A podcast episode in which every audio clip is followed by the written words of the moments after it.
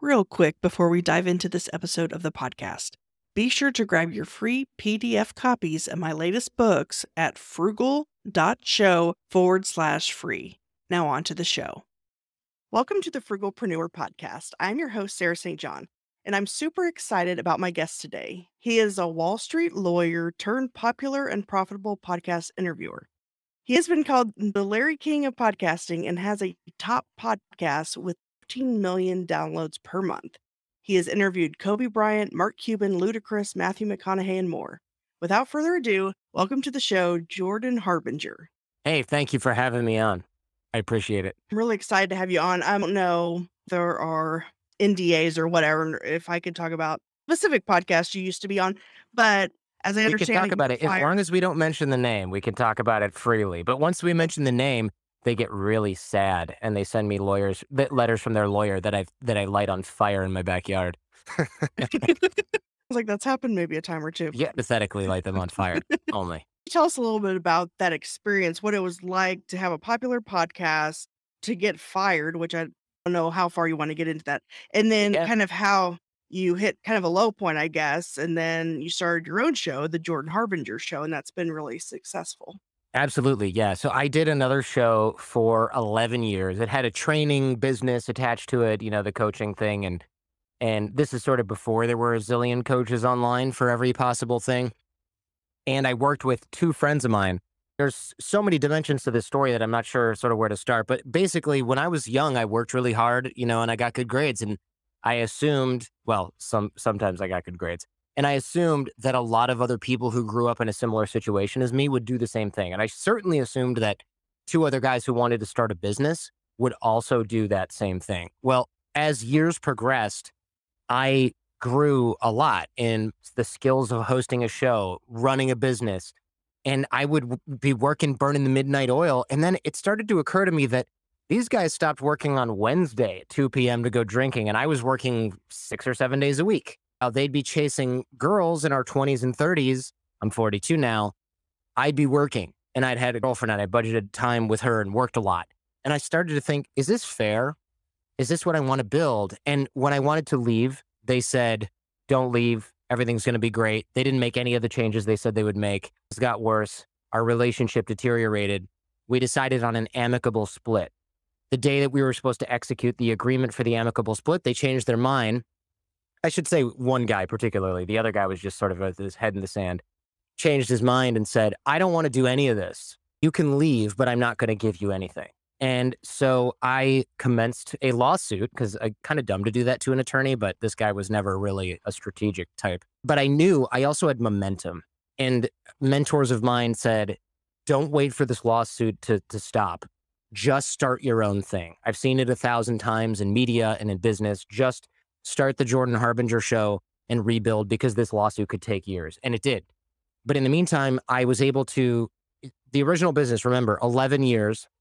I rebuilt the new business and I thought this is going to take me five years just to get back to where I am now in terms of revenue, size of the show. It's going to take five years. It took me eight months to get to the same amount of revenue, or I should say profit, as the previous business. Eight months. Hmm. And it surprised everybody, especially me. And it was really incredible because what it showed me was not only do I now know what I'm doing, but it was all the reinforcement that I needed. You know, when you leave something like that, and especially when you split with partners, there's a part of you that says, Can I do this on my own?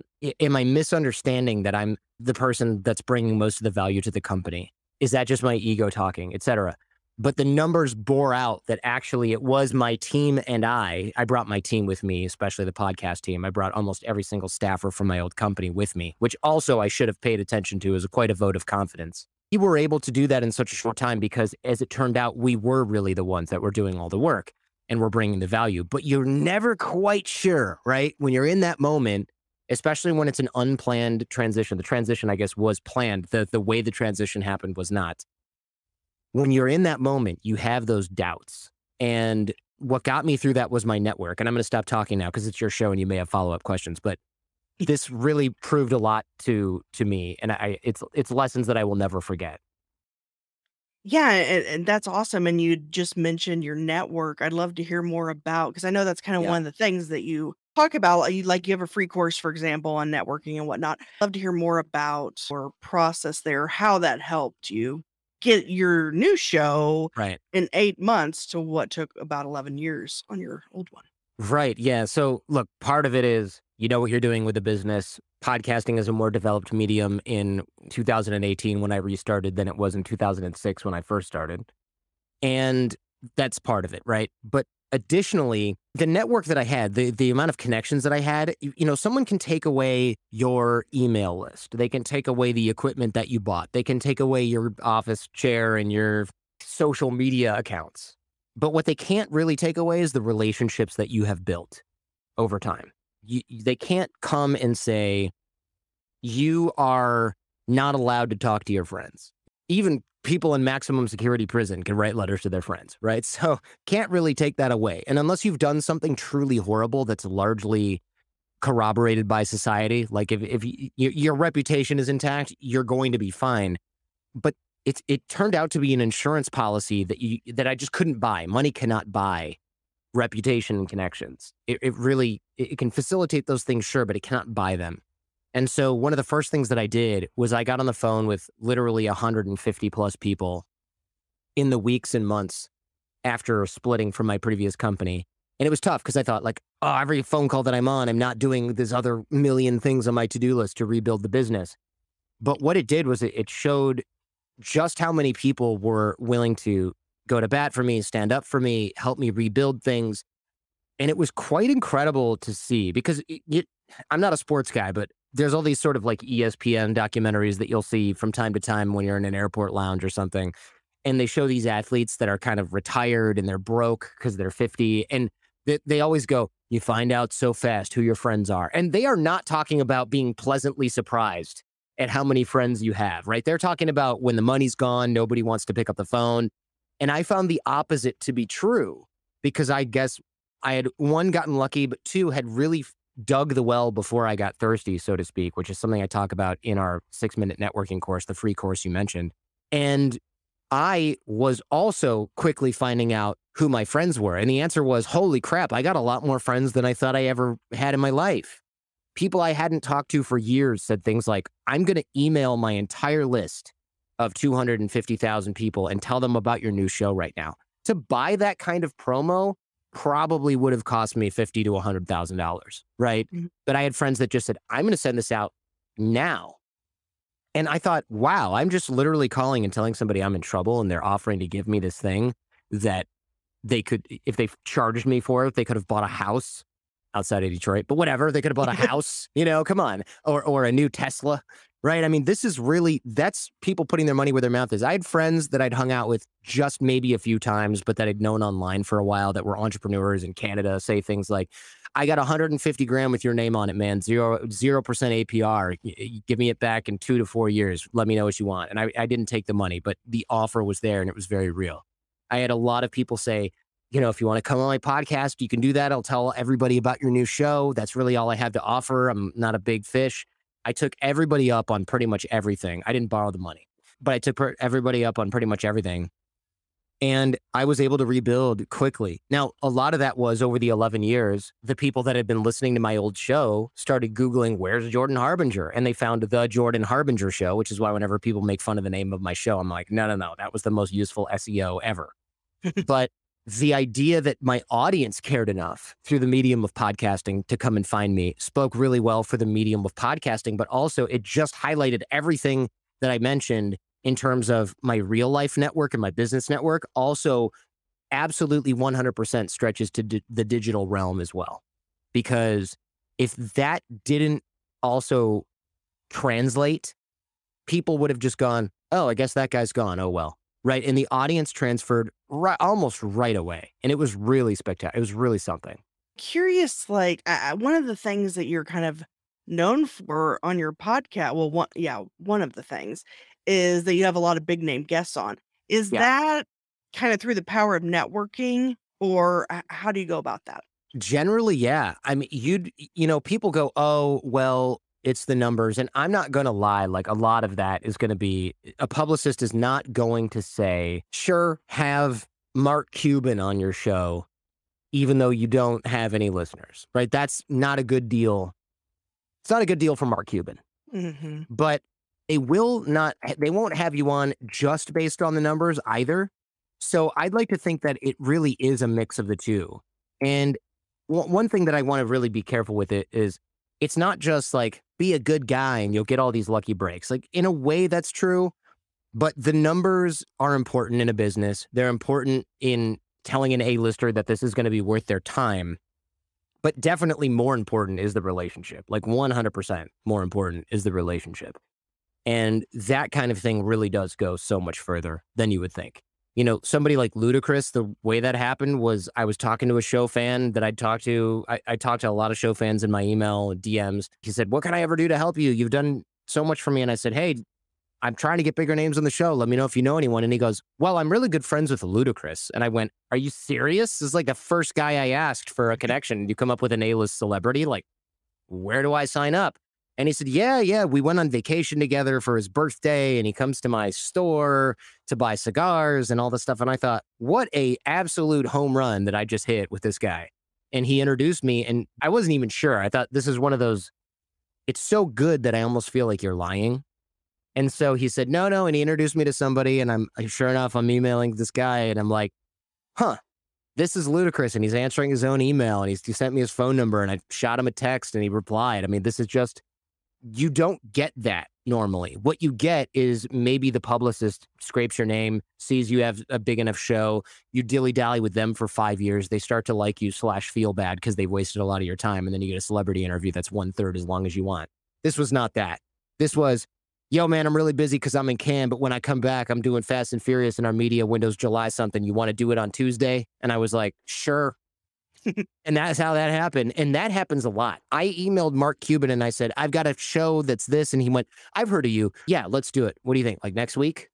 You'd mm-hmm. be surprised at how often that kind of thing happens. Your reputation precedes you, but other people introduce you. That warm introduction is everything. You know, I, I emailed Mark Cuban because somebody told me that they had just emailed him and said, go ahead. Same thing with Peter Thiel. You know, I had Reid Hoffman, founder of LinkedIn, on the show because he had a book come out his podcast company was making a show. They wanted me to host a bonus episode of that show.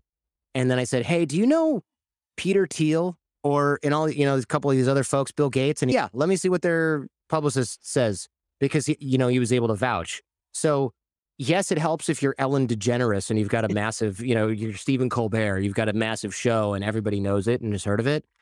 But what really helps is somebody of that stature going, Hey, you know, this guy's nice and is cool and is not a waste of your time. And they go, Okay. And then the publicist goes, Well, so and so really kind of wants to do this and it doesn't look like it's going to be bad for business. So yeah, sure, whatever. I'll clear it. And and there you go. And and then it starts to snowball because once you get Ludacris and Mark Cuban and Reid Hoffman, then when you pitch the CEO of Netflix through another warm intro, they go, Well, he's had these people on and they're still in business, so I guess he's not that toxic, right? Like they'll eh, or they go, yeah, this is. I'm not going to get with publicists. It's like, I, am I going to get fired for recommending this? If the answer is maybe, don't do it. But if they can go, well, these three billionaires were on there, and they're still going back on there periodically, then I guess this is a safe bet. That's what a lot of these people are looking at at that level. hmm You know who I think would be an interesting guest, and I don't know that she does podcast interviews, but uh, Lady Gaga, I think, would be really. She would be great. She would be really interesting. Yeah. I'd like to have her on my show to talk about something that I don't think she's ever really talked much about in any kind of interview, which would be how she started out with three jobs, making ends meet to record her demos and all this stuff. Mm. I feel like that angle would be, first of all, be different than anything she's really talked about. Plus, it would be go with the frugalpreneur type of thing. I I tend to agree. My I tend to agree. I think there's something to be said for different angles. You'd be surprised. Now, if it's just a publicist looking at your request, they might go, "Eh, we're looking for music magazines that are going to do a 15 minute thing about whatever telephone or her new her new single." But it, that's how far behind I am. but if you if you get into the warm introduction zone where it's like it gets to her or her assistant and it's like this woman's really interested in your hustle in terms of like working and do it like if you want to get Gwen Stefani on, right? Again, I'm a 90s kid.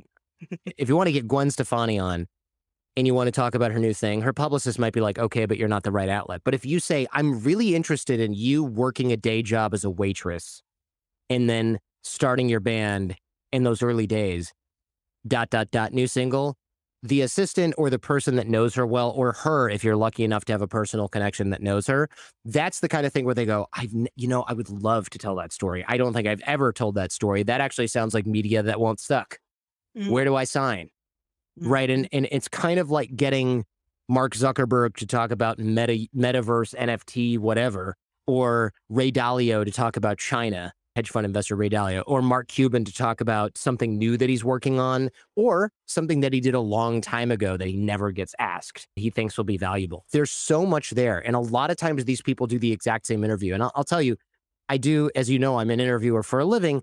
What I love is when I get off the phone or the Zoom or the squadcast.fm, as it were, with a guest, and they say, wow, this totally went in a different direction. I, or I've never really had a chance to talk about this one, the guest is into it and they really like it. But two, if they're famous, they've already been everywhere. I've already heard Ludacris talk about his workouts and all this other nonsense with Ellen DeGeneres. What he talked about on my show, he's never talked about anywhere, most mm. of it.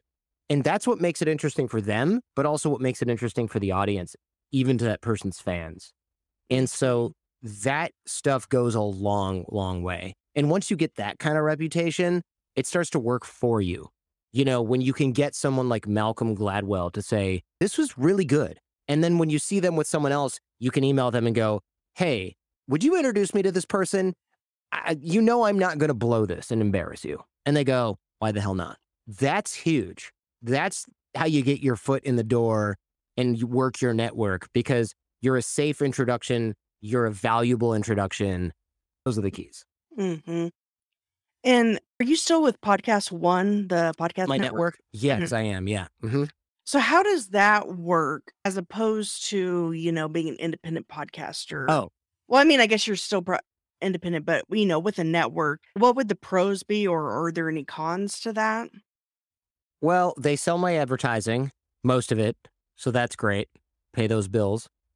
But the downside is they take a big fat cut of it. But hey, I don't have to have a sales team and marketing. Uh, I, sorry, I run marketing, but I don't have to have a sales team. I would say those are the pros. I mean, I, cons are you always share your revenue with someone else, but unless you want to manage a sales team on your own, doing my own sales would make sense if I had one show a week. I got like three or four, right? So that would be a full time job for somebody here. Actually, be a full time job for at least two people here. Do I want to manage those people? Could I eke out another five to 10%? Probably. Do I really want to do that? Not really. And there's something to be said for quality of life versus optimizing for money. And that's something I think all entrepreneurs have to go through. Because you remember that phase where, and you probably talked about this on your show, but oh, I can do it, so I should do it, right? So you get people who are like editing their own video and their TikToks and their Instagram and they're posting this and they're all managing all the platforms and they're doing the sales and then they're learning how to do their own taxes. That's fine and it has its place, especially if you're in the beginning of your journey. But at some point, when it's taking your final 10 hours of free time every week and you realize you're 45 and you're behind on your dating and kids, or your kids are estranged from you, or you'd never take a break, or you're out of shape. Is that 10 hours that you're saving really worth it? Or should you maybe consider trading money for time, right? Buying your time back. Yeah, I think that's definitely a struggle for a lot of entrepreneurs Yeah, yeah. starting out, especially ones that are bootstrapping it because they, and, and I've struggled with this too, where you just, do everything yourself. But then at a certain point, how much is your time worth? And you have to start delegating at a certain point and whatnot. So I love that you brought that up. Yeah. Yeah. It's tough because you think, but if I delegate it, they're going to do it 80% as well if I'm lucky, and it's going to cost me money. But then once you start realizing that your time is now worth, let's say, $500 an hour as an attorney or something like that, okay, you should definitely not be managing your calendar and booking lunch reservations and paying bills for your office space and seeing if you can get cheaper cell phone plans in it. No, that is a manager's job. That's what that person should do. You're going to pay that person $80,000 a year and they're going to make you $200,000 a year. But it's very hard to get your mind around that, especially when you realize you got to train them and you got to manage them and then they need dental care. You know what I mean? Like it's a thing, but it's very tough because I, I meet a lot of people who will tell me in one breath that their business isn't where they think it should be. And in the other breath, they'll say, how do you use that headliner app to take your podcast video and put it on TikTok? And I go, I don't know. Why would I know the answer to that? And why are you doing that? Well, I spent three hours today. I'm like, it's Saturday. You have kids. You're spending three hours farting around on headliner to get your video from YouTube over to TikTok. Like there are people in the Philippines and in India or in very right here in the Midwest that would love to do this for you for 18 bucks a day or an hour or whatever you're willing to pay. If your time is worth nothing, which it is not the case, go for it. But you're not 24, you're 54. Put the phone down. You shouldn't even be looking at this. Someone every week or every other week should go, Your TikTok's going like this up and to the right. Your videos look like this. Are you still happy with it? Great. Next item on the agenda. You should be spending no time on this at all, but it's very hard because that costs you money, but and you have less control. The truth is, entrepreneurs are less worried about the money as they are about the control. And I I get it. I've been there. But when you are just finally able to sit down and go, maybe I don't have to manage every gosh darn thing on my own. That's when you can start really making money. Because before that, you are you're in bootstrap mode, but you're also in micromanager mode and you're in control freak mode. And you'll look back once you stop doing it, even if you just force yourself to stop doing it with one task, you'll look back and go, holy crap, what else can I outsource? your time that you work is cut in half. And if even if you're a workaholic like me, you can just double down on the stuff that's actually making money. And then you wake up one day and go, holy crap, I'm glad I didn't spend another 10 years answering questions on Quora for $0 an hour. Yeah, definitely. Uh, when it comes to monetizing your show, is it primarily through sponsorships? Yes. Okay. Mm-hmm. Okay. Yeah. I was actually listening to one of your episodes today and you were doing a McDonald's sponsored ad and but I Yeah. love I love how personal you make it because you're talking about your dad and it was like this whole story, very entertaining and interesting. And that's different, a lot different than other ads that I've heard. Mhm. It's like they're just reading a script basically. I think that that's it, it makes people people say, "Oh, well, if you have an ad in, they're just going to hit fast forward 30 seconds or whatever." But if you have a story and a whole thing with Yeah. it, I I think that's awesome. That was an interesting find. It's an interesting topic to bring up because I, first of all, a lot of people got really mad at me for having a McDonald's ad, which I thought was kind of funny because I'm like, hey guys, I advertise whiskey and no one complains, but when I advertise fries, people lose their absolute minds. They lose their frickin' minds.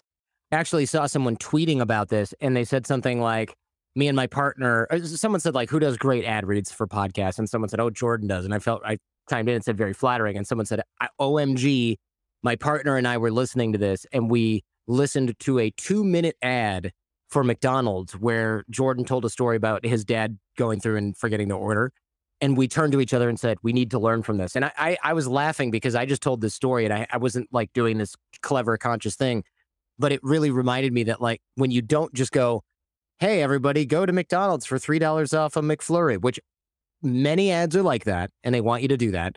This one, they were like, just do whatever you want, make it two minutes. We'll pay for two ads, tell a story. So I did. I told a story about how my dad forgot to order at the drive through and McDonald's loved it. They loved it. And I was like, this is something I got to remember because this was not like go to get a dollar off or I just love me some Mickey D's. It was just a story about McDonald's and that's all they wanted.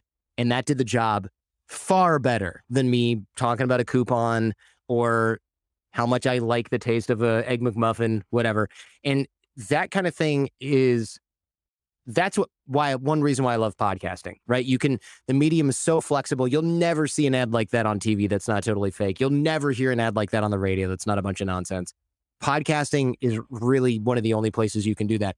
Now you can do it on TikTok and YouTube, but then you are really your whole video is about McDonald's. And it's like, I didn't get in this line of work to shill apple pies. Okay. You know, like I, I want to do my show, but I'll take two minutes and thank our sponsor that's paying my kids' college tuition. Yeah, I think we can all learn something from the way you do your interviews to the even the way you do your ads and personalizing it. And I know that if you have an author on, you read their whole book oh, before Oh, yeah. you interview them and everything. So, and I know you got to run, but I I do. appreciate I appreciate your time today. And people can find you at jordanharbinger.com. That's right. I'll, I'll also have show notes at thesarahstjohn.com forward slash Jordan and check out his podcast, The Jordan Harbinger Show. Yep. Thank you very much. I really appreciate your time. Appreciate your time. Thank you for coming on. All right, you got it. Take care. Are you a frugalpreneur looking to connect with like minded individuals? Join our community on Slack, connect with fellow listeners, share your thoughts on episodes, engage in meaningful discussions, including money saving tips and entrepreneurial insights, and help shape the future of the Frugalpreneur podcast. Plus, you can submit your questions in written or audio form to be featured on the show. Let's build a supportive space together. Join us now at frugal.show forward slash slack. See you on the inside.